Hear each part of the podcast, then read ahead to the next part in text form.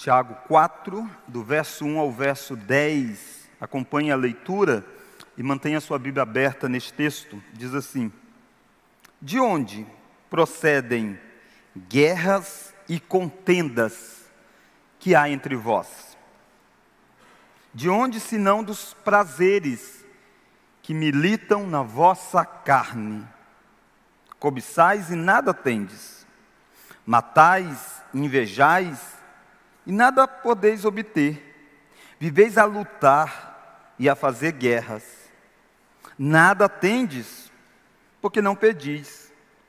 Pedis e não recebeis, porque pedis mal, para esbanjardes em vossos prazeres. Infiéis, não compreendeis que a amizade do mundo é inimiga de Deus? Aquele, pois, que quiser ser amigo do mundo, constitui-se inimigo de Deus. Ou supondes que em vão afirma a Escritura, é com ciúme que por nós anseia o Espírito que Ele fez habitar em nós. Antes, Ele dá maior graça, pelo que diz: Deus resiste aos soberbos, mas dá graça aos humildes. Sujeitai-vos, portanto, a Deus, mas resisti ao diabo, e ele fugirá de vós. Chegai-vos a Deus, e ele se chegará a vós outros.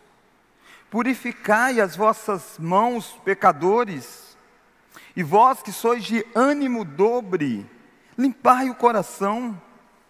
Afligi-vos, lamentai e chorai. Converta-se o vosso riso em pranto e a vossa alegria em tristeza. Humilhai-vos na presença do Senhor, e Ele vos exaltará. Vamos orar? Deus, diante da tua palavra que é poderosa, nós precisamos ouvir a tua voz. Nós precisamos ter o nosso coração trabalhados pelo teu Santo Espírito, para que nós tenhamos consciência do poder que é a tua palavra nas nossas vidas.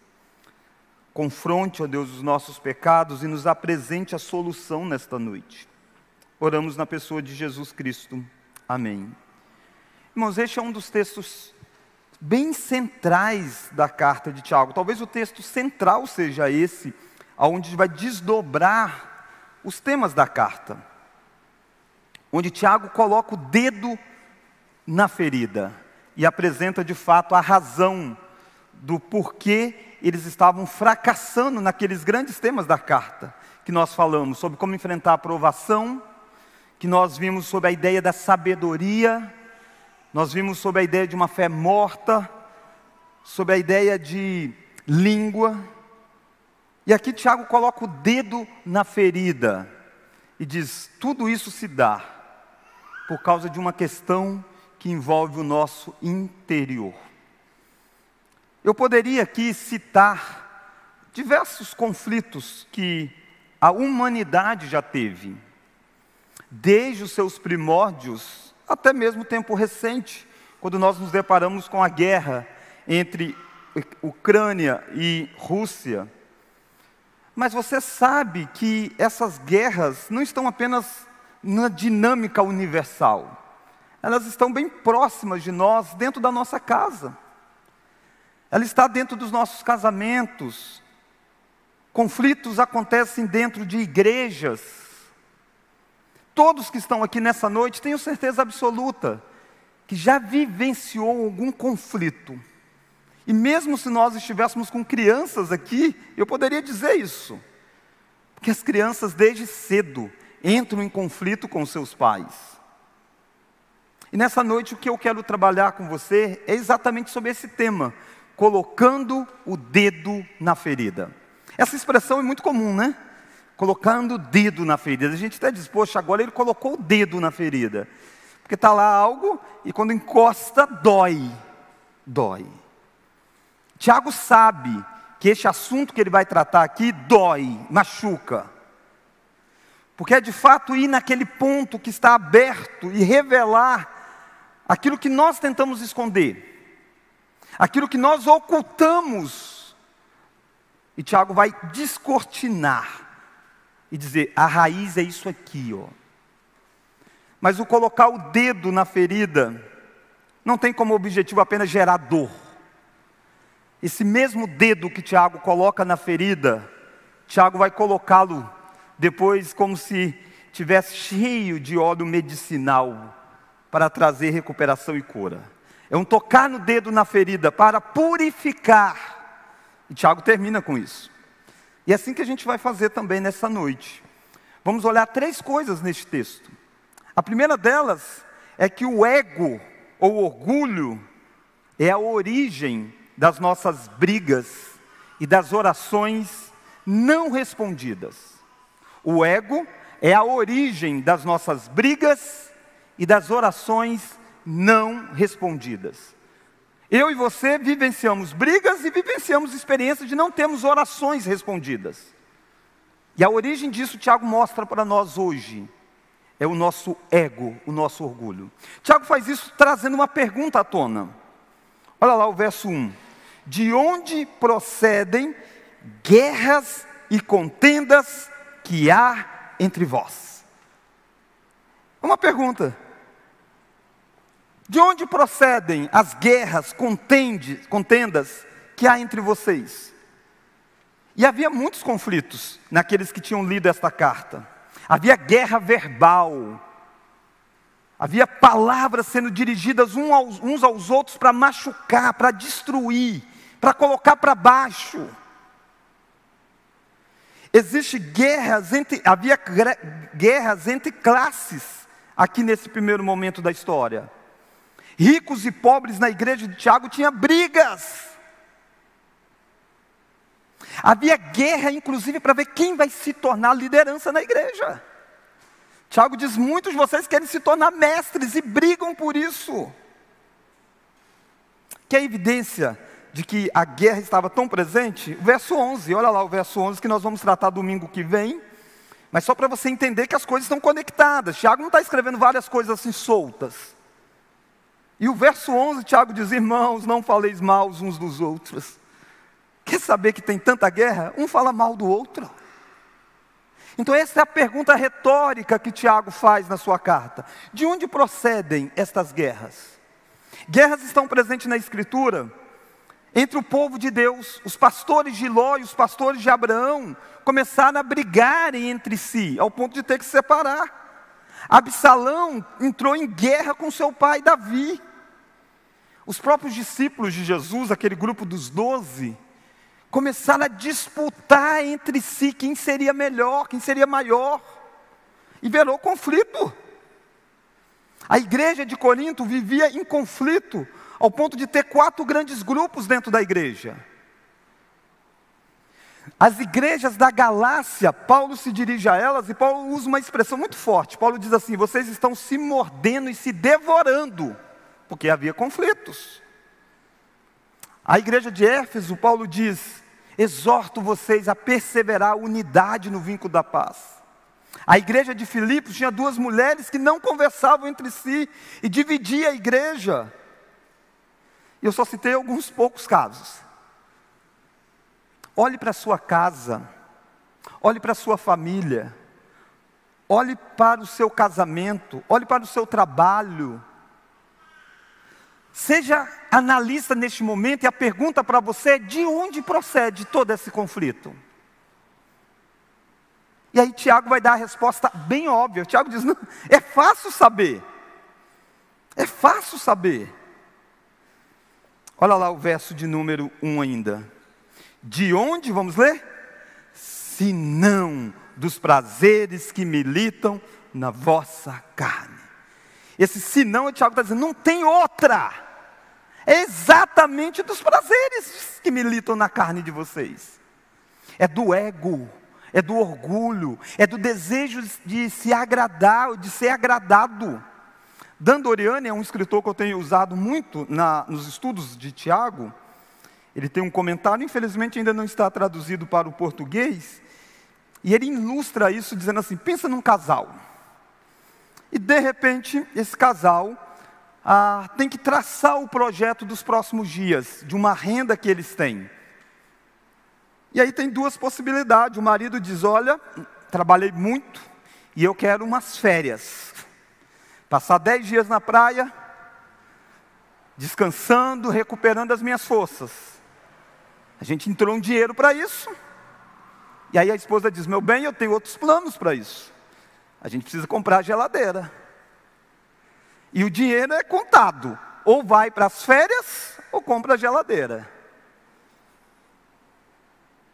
E de repente aquilo que é natural de acontecer, começa a haver debates.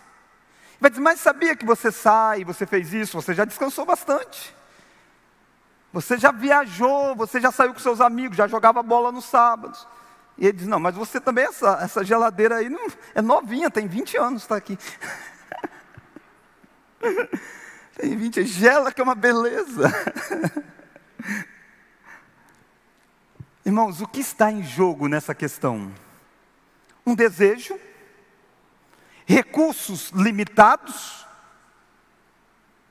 não há em si nada de errado em pegar as férias e não há nada em si de errado em comprar geladeira.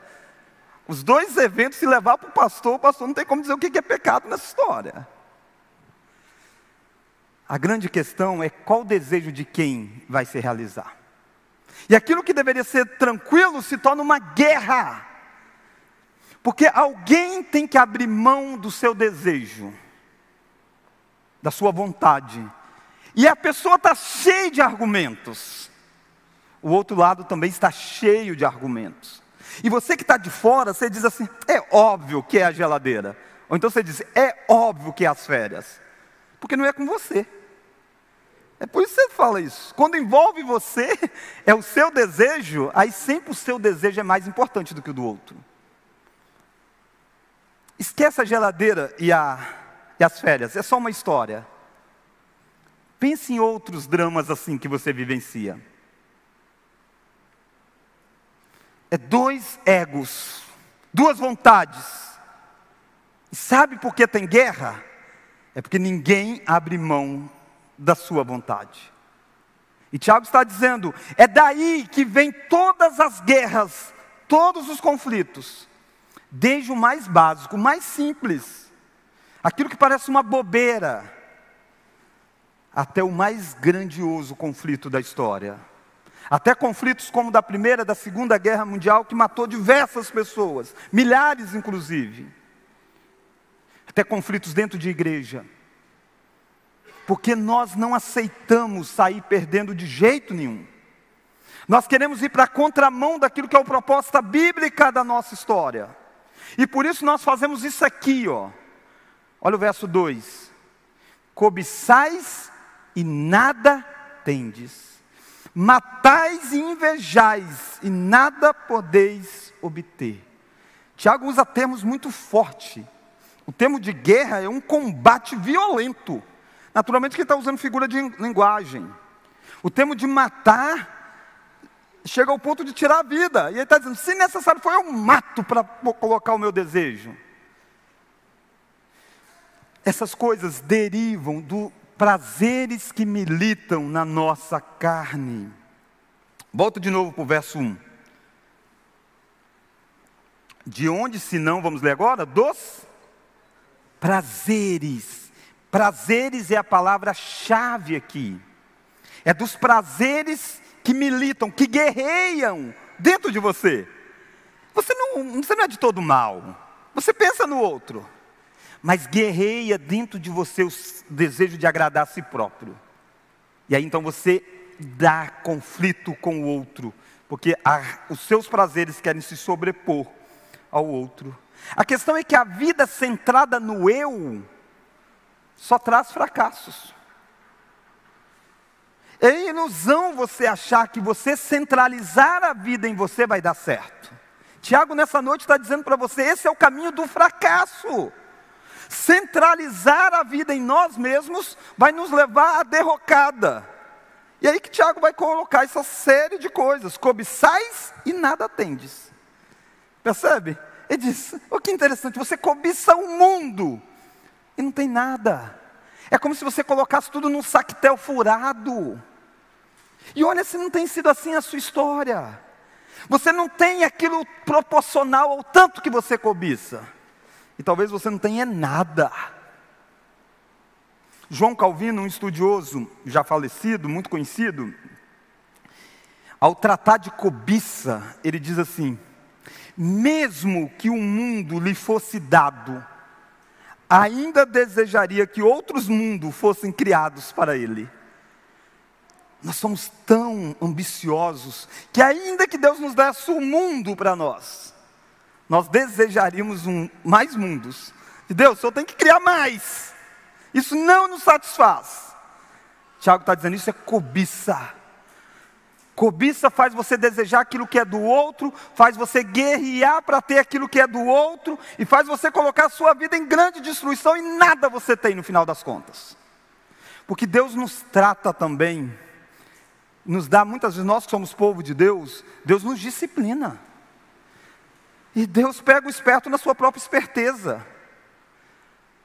Aquele que deseja tudo, muitas vezes Deus não dá nada. Aquele que não deseja nada, Deus dá muitas coisas. Olha Tiago mostrando isso mais claramente ainda no verso 2, ao dizer: Matais e invejais, nada podeis obter. Viveis a lutar e a fazer guerras. Nada tendes, vamos ler agora? Porque não pedis. Irmãos, esse ego no centro, pensar em nós mesmos, faz com que a gente lute com as nossas armas, e as nossas armas são fracas, e a gente fracassa, enquanto havia um outro caminho para nós termos o que nós necessitamos. Jesus disse: Se algum de vós necessita de alguma coisa, pede ao Pai, e será concedido. E Tiago está dizendo: Você não tem porque você estruturou em você e a consequência disso é que você não teve nada e você não buscou em Deus a solução para a sua vida. Percebe? O caminho de você guerrear para ter as coisas para você é o caminho da oração, é entregar nas mãos de Deus. Talvez você venha aqui em guerra e precisa sair daqui mudando a trajetória da sua jornada, voltando-se para o Senhor e orando a Ele.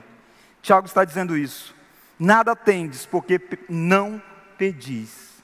Agora, sabe por que a gente muitas vezes não pode orar? E a gente vai para a guerra? Porque tem coisa que a gente sabe que Deus não gosta. Como que você vai orar pedindo, Deus, me dê a casa do vizinho? Não tem como. Deus, faça com que a minha vontade prevaleça. Não tem como. Então você não tem como orar e você está em guerra. A oração tem a ver com mudar nós mesmos. A oração é o caminho que nós estamos orando e nós vamos vendo que os nossos pedidos estão centrados em nós e nós precisamos mudar. Mas não se engane, o fato de você não ter coragem de dizer para Deus dos seus desejos baseados no eu, não esconde de Deus. Você não está falando, mas Deus sonda o seu coração. Deus sabe o do porquê que você está vivendo, qual é a razão da sua existência, onde estão as suas forças. Não orar não resolve, você não encobre de Deus as mazelas do coração. Tiago está dizendo isso. Por isso que é colocando o dedo na ferida. Às vezes a gente quer tratar das coisas só externamente. As coisas acontecem externamente, comportamentos acontecem diante de nós, mas essas coisas é resultado de algo interno. Na medicina é como se houvesse a enfermidade e os sintomas. Então existem os sintomas aí presentes. Uma febre alta, mas o médico não está muito preocupado com a febre, ele quer controlá-la, mas ele quer preocupar com o que está causando a febre. Tiago está dizendo assim: essas coisas que a vida de vocês se tornaram uma confusão, deixa eu dar o diagnóstico para vocês. É o prazer que milita na carne. Sabe como que Jesus lidou conosco? Jesus disse: é necessário que nós tomemos a cruz, neguemos a nós mesmos e possamos seguir a Jesus. A jornada cristã passa por negar a nós mesmos, porque o pecado passa por agradar a nós mesmos. Uma vida centrada no eu só traz fracasso. E você viu que Tiago diz que eles faziam de tudo e não tinham nada. Até matava se necessário for, mas não conquistava nada no final das contas. Tudo isso porque eles não oravam. Talvez alguém gritasse assim: Ah, Tiago, mas eu oro.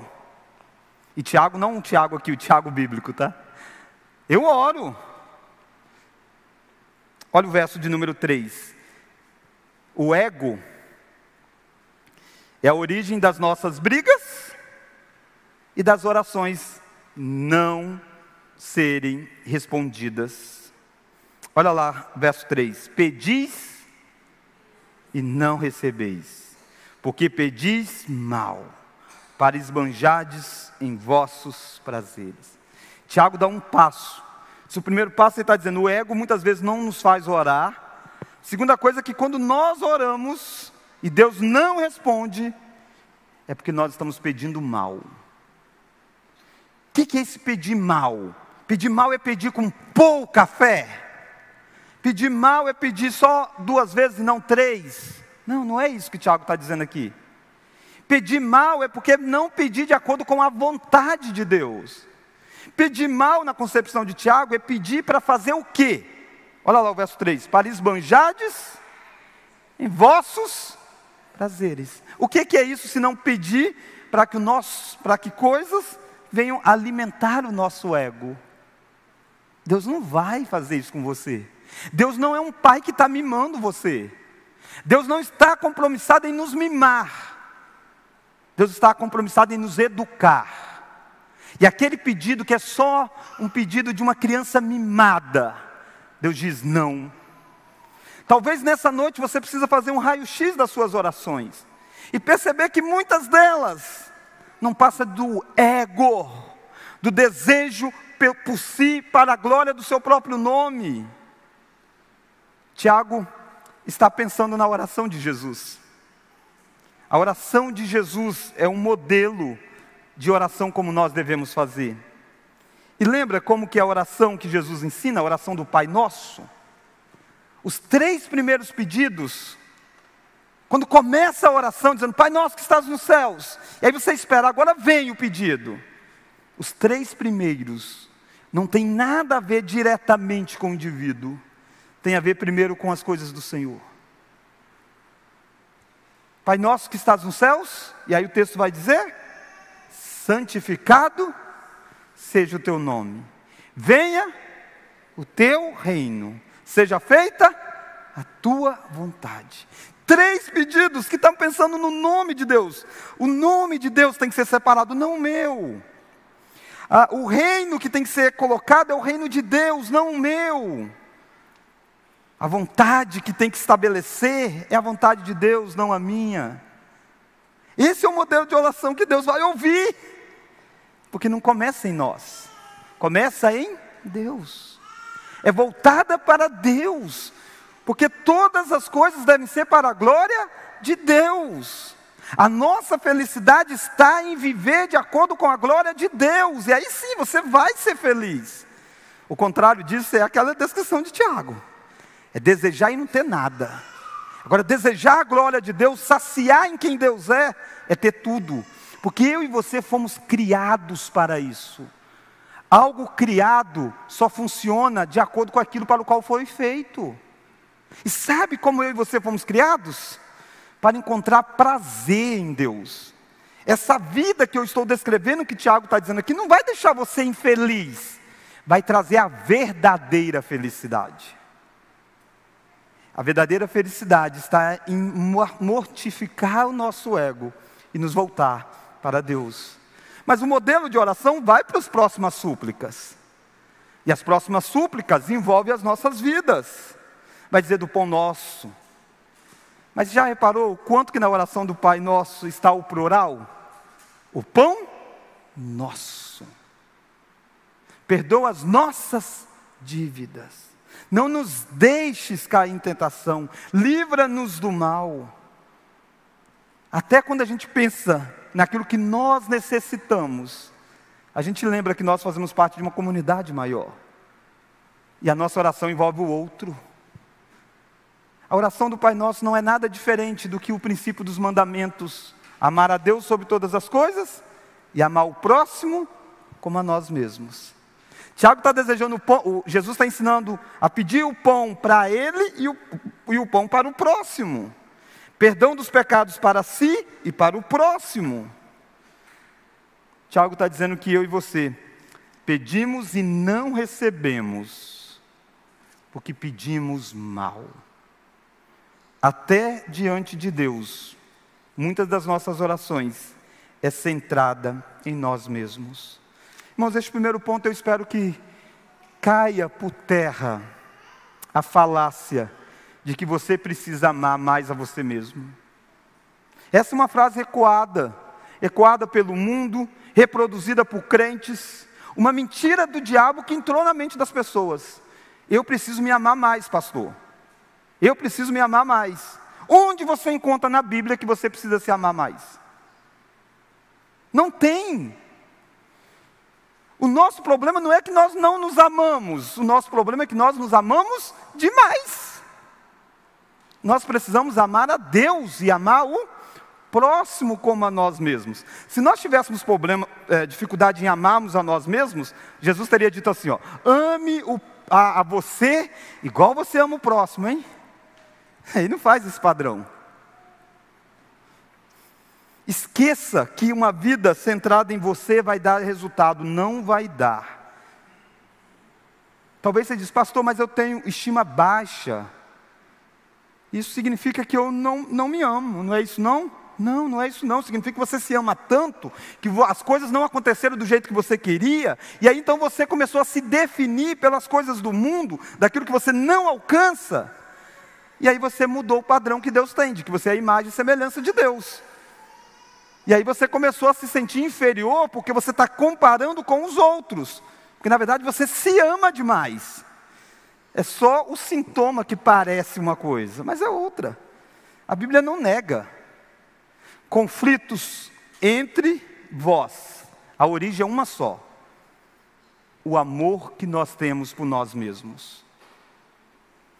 Aconselhe casal, aconselhe pais, vivencie a experiência das pessoas. Tem gente que está mais errado em uma coisa, em outra, mas a raiz de tudo está no amor a si próprio, dos dois lados. Tiago está indo nesse ponto, colocando o dedo na ferida.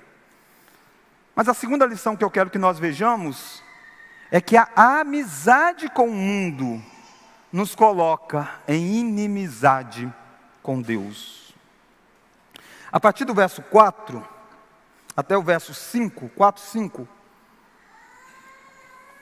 Tiago vai mostrar que essa busca de saciar os prazeres na própria carne está em, em, em, em, paralelo ou influenciada, alimentando e sendo alimentada pelos prazeres do mundo. Olha o verso 4, diz assim: ó, fiéis. Só para você lembrar, a palavra infiel aqui é a palavra adúlteros. Esse infiel aqui é o infiel de alguém que é casado com uma pessoa e tem relacionamento com uma outra.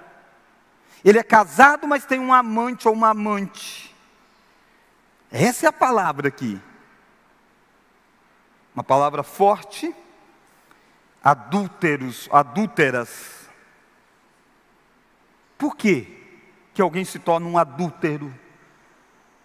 Olha o verso 4: Não compreendeis que a amizade do mundo é inimiga de Deus. Nós não temos como viver em paz com do, dois grupos, com Deus e com o mundo. Esqueça isso. Não tem como. Não dá para você fazer um tratado de paz com o sistema de valores deste mundo. A palavra mundo aqui não é a criação em si, tá? A Bíblia diz que Deus amou o mundo. A Bíblia diz que o mundo está aguardando uma restauração das coisas criadas. Não é as coisas em si criadas. A palavra mundo tem várias conotações na Escritura. E aqui é a ideia de um sistema de valor que está aí fora. Uma cultura, um estilo de vida, uma forma de ver o mundo, uma forma de se relacionar, uma forma de tratar os problemas da vida. do mundo.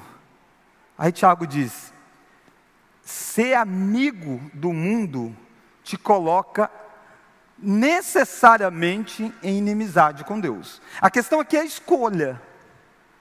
Quem vai ser o seu amigo?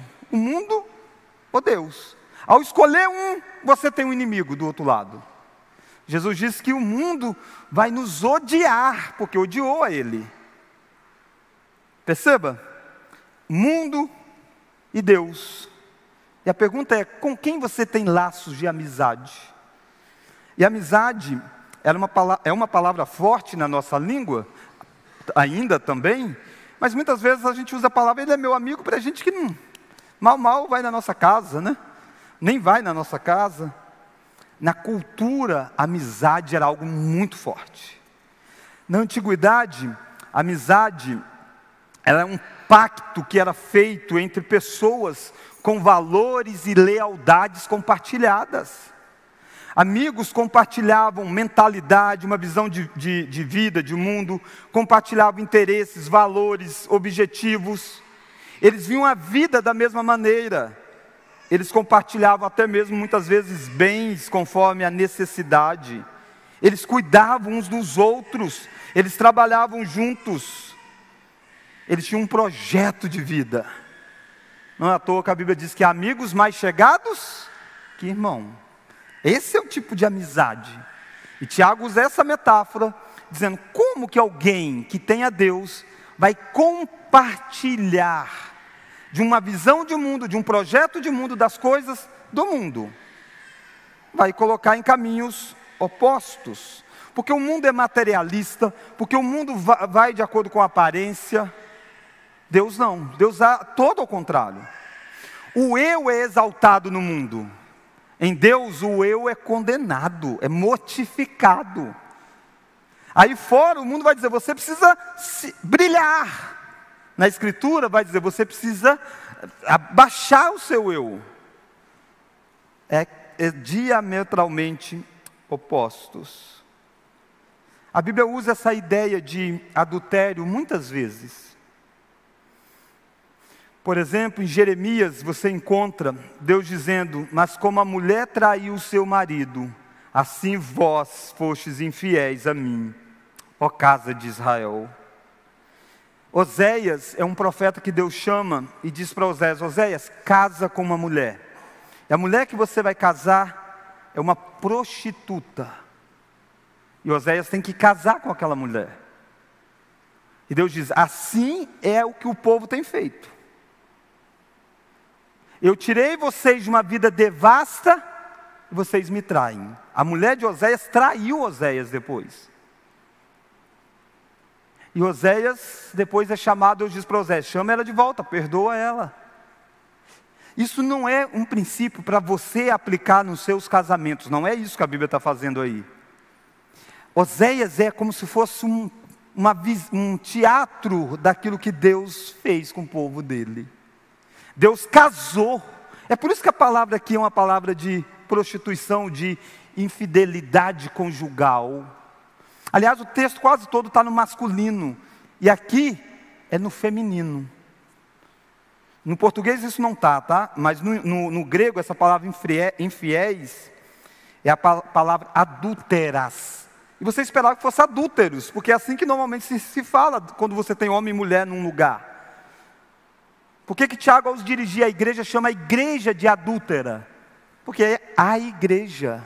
E a igreja é chamada na escritura do quê? a noiva de Cristo. Quando Deus salvou você, Deus casou com você, Deus fez uma aliança com você. E quando você é regido pelo mundo, você está sendo adúltero.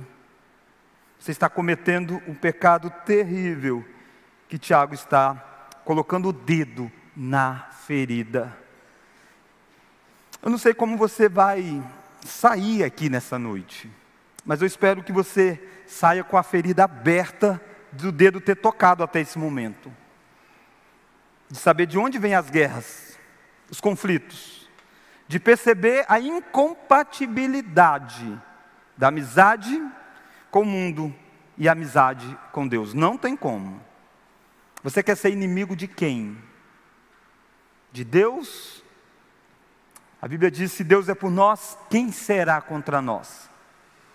Mas se você for inimigo de Deus, quem vai ser por você? Se Deus for o seu inimigo, Tiago está desafiando eu e você a rever seriamente essas questões. Mas louvado seja Deus que Tiago não para aqui, né? Tiago não para com o dedo na ferida. Ele abriu a ferida. Ele diz: agora deixa eu ministrar a cura. E esse é o meu terceiro ponto. Precisamos nos quebrantar diante de Deus. Olha o verso de número 6.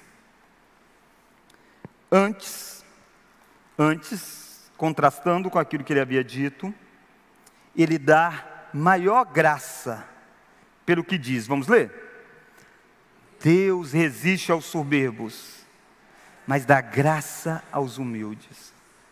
Existe esperança, existe solução, existe cura Existe como ter amizade com Deus, existe como mortificar dia a dia o ego. Começa entendendo que Deus pode conceder graça. É lindo isso, porque Tiago não constrói a solução no homem, Tiago constrói a solução em Deus. Porque se constrói no homem, ainda é ego. Ainda é o homem dizendo: Eu consegui me salvar. Eu consegui entrar no céu por mim mesmo. Não, Tiago diz: Deus concede graça. Graça é favor imerecido. O que Deus concede ao seu povo não é justiça, é graça. Justiça Deus concede àqueles que Ele condena, Deus dá aquilo que eles merecem. Mas Deus concede graça. Mas a quem que Deus pode conceder graça? aos humildes. Porque é incompatível graça com orgulho. Como que você desfruta da graça montado no orgulho? Você vai dizer, eu conquistei um favor imerecido? Não bate.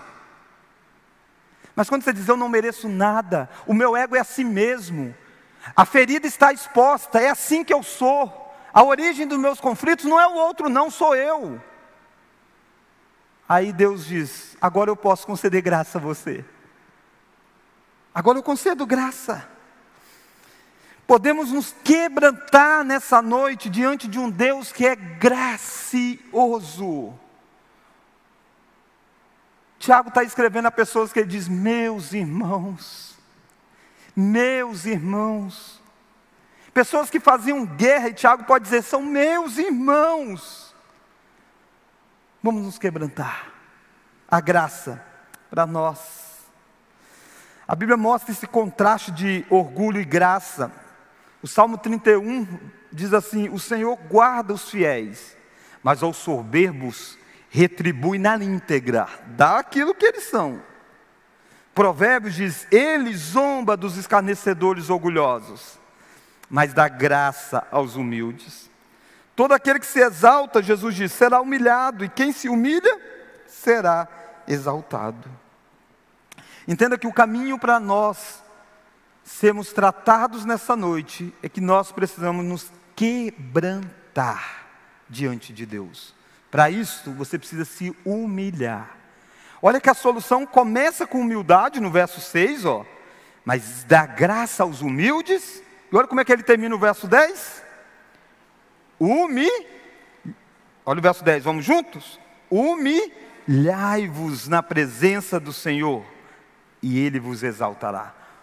Ele concede graça, então humilhem-se diante do Senhor. A série de imperativos que está aqui dentro, e é muitos imperativos. Tiago sai como uma metralhadora, dando ordens. Faça isso, faça aquilo outro, aquilo outro, aquilo outro, aquilo outro mas só pode ouvir os imperativos de Deus aqueles que estão na condição de humilhados, daqueles que são humildes para ouvir a orientação de alguém superior. É ruim demais você tentar ensinar alguém que é orgulhoso. Você quer ensinar alguém a dirigir e a pessoa diz: Não, mas eu sei. Pensa no seu trabalho, quando você tem aquele estagiário que está começando, você quer ensinar, ele já acha que sabe. Gente que acha que sabe é difícil demais. Tiago diz: Você não sabe nada, né? Então deixa eu dar as ordens de Deus para você. E olha essas ordens vindo. Uma sequência de imperativos aí. Primeiro deles, verso 7, vamos ler? Sujeitai-vos, portanto, a Deus. Sujeitar é se submeta a Deus. Baixe a sua serviço diante de Deus. Entenda que Ele está superior a você. Se submeta a Ele. Resistir ao diabo. Se submeta a Deus e resista ao diabo. Se você vem aqui e diz, pastor, não tem jeito, o diabo é mais forte. Tiago está dizendo essa noite, não. A Bíblia, tá, a ordem de Deus não é se submeta ao diabo. A ordem de Deus é se submeta a Deus. E resista ao diabo. E a certeza absoluta é que ele fugirá de vós. O diabo é um dos adversários principais da nossa alma. E a gente não zomba do diabo. Judas nos ensina que o arcanjo Miguel não ficou com conversinha e disse: O Senhor te repreenda. Nós sabemos da sagacidade dele. Ele enganou Adão num jardim. Sabemos que ele ruge como um leão procurando alguém que possa devorar. Mas nós sabemos que nós podemos resistir. Porque maior que está em nós do que aquele que está vindo contra nós. Resista ao diabo, e a convicção é que ele fugirá de vós. Olha mais. Chegai-vos a Deus, e ele se chegará a vós outros. Que lindo isso! Chegasse a Deus. Filhos comprados pelo sangue de Cristo, que estavam vivendo baseado no eu, vivendo em guerra, em conflitos com todos. Tiago diz: tira o olho da guerra, do conflito, de você mesmo. Achegue-se a Deus, e Ele vai chegar a você, Ele vai tratar você, Ele vai redirecionar o seu coração, Ele vai dar paz. A minha paz vos dou. Olha mais purificai as mãos, pecadores. Tiago está pegando figuras do Antigo Testamento, daquilo que era símbolo de purificação. E uma delas era lavar as mãos, porque estava impura com aquilo que tocou. Tiago está dizendo: você guerreou, você fez, você lutou em prol de si mesmo, lave as suas mãos, purifiquem pecadores. A gente não gosta de ser chamado daquilo que nós somos. Nós gostamos de dizer: esse é o meu jeito de ser. Nós gostamos de dizer, mas foi o outro. Tiago olha para todos eles e diz: pecadores. Nós gostamos de eufemismo. Tiago está dizendo pecadores. Vós que sois de ânimo dobre, limpai o coração. Você que tem uma alma dividida, vai para um lado, para o outro. Verso 9: Afligi-vos, lamentai e chorai.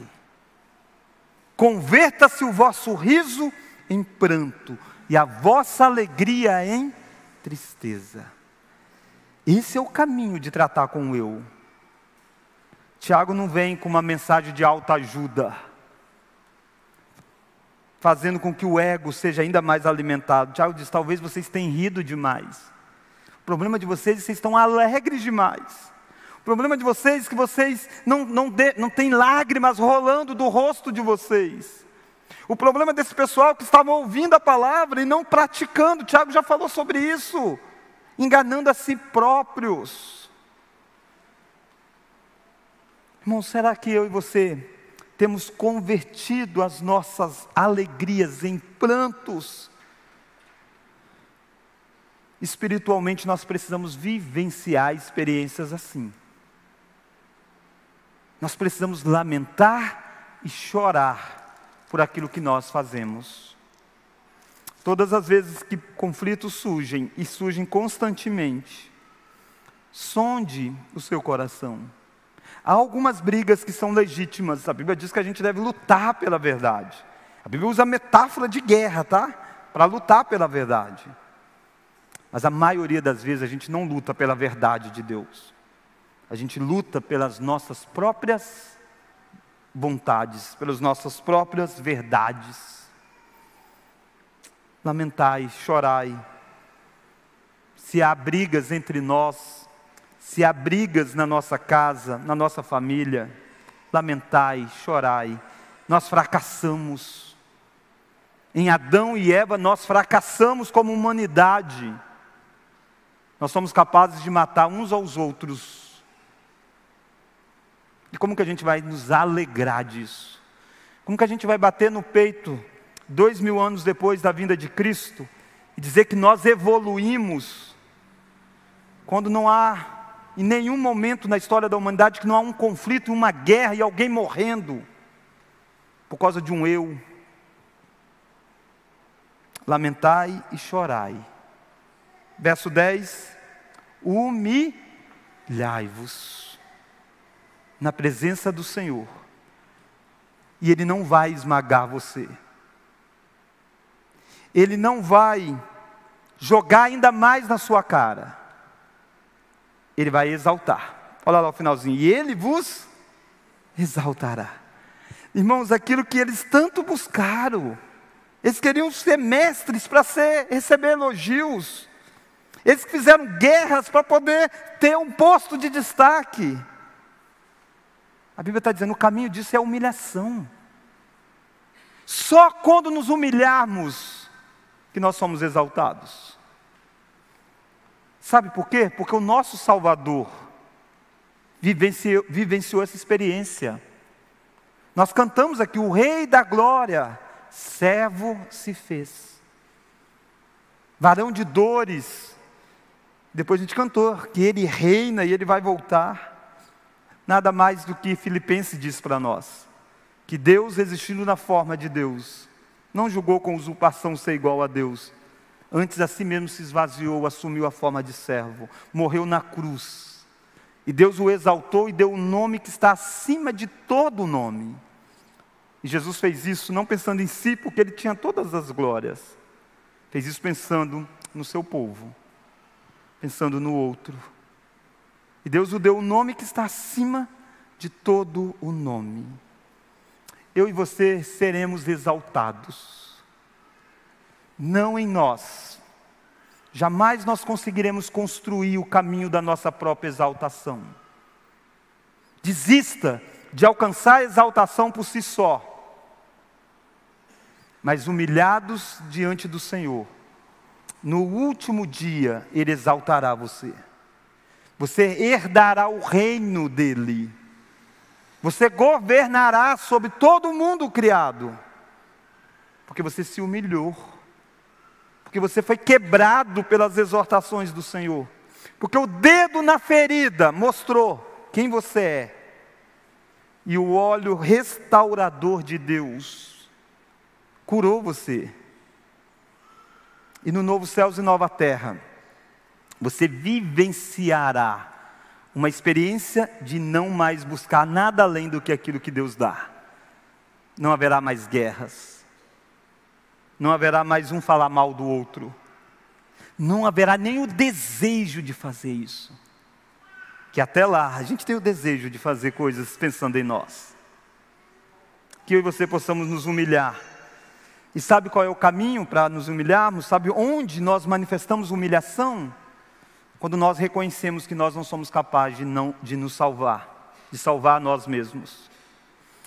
Olhe para a cruz nessa noite. Na cruz do Calvário tem alguém que foi morto, porque você é um pecador, porque você pensou em si próprio, porque você viveu pensando em si. Jesus precisou ir à cruz do Calvário, porque Adão pensou em si próprio. Mas lá, você percebe que você nunca conseguiria salvar a si próprio. Mas bastou você crer nele, olhar para ele na cruz. Você pode ser salvo. Mas isso só acontece na humildade. Se Deus perguntar para você, por que é que você está aqui no meu reino? Não ouse dizer, porque eu nasci num lar evangélico, porque eu dou dízimo, porque eu canto na igreja, porque eu nunca me desviei. Não ouse dizer isso. Isso é tudo baseado em você. Você só está no reino dos céus, porque Cristo morre na cruz por você. Vamos nos humilhar diante dele orando. Deus, nós não sabemos nem orar como convém, e nós achamos que as nossas palavras impressionam a Ti. O Teu Filho nos diz que não é pelo nosso muito falar que seremos ouvidos. Deus, nós temos vivido pensando em nós mesmos. Igrejas, denominações, muitas vezes vivem pensando em si mesma.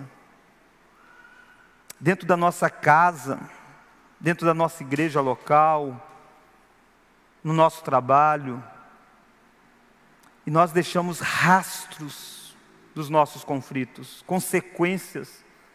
Nós nos machucamos e machucamos pessoas. Por isso queremos nos humilhar, dizer que nós fracassamos por nós mesmos. Nós até nos apaixonamos por um sistema de valor contra ti por isso, ó Deus, vem de novo com graça sobre nós.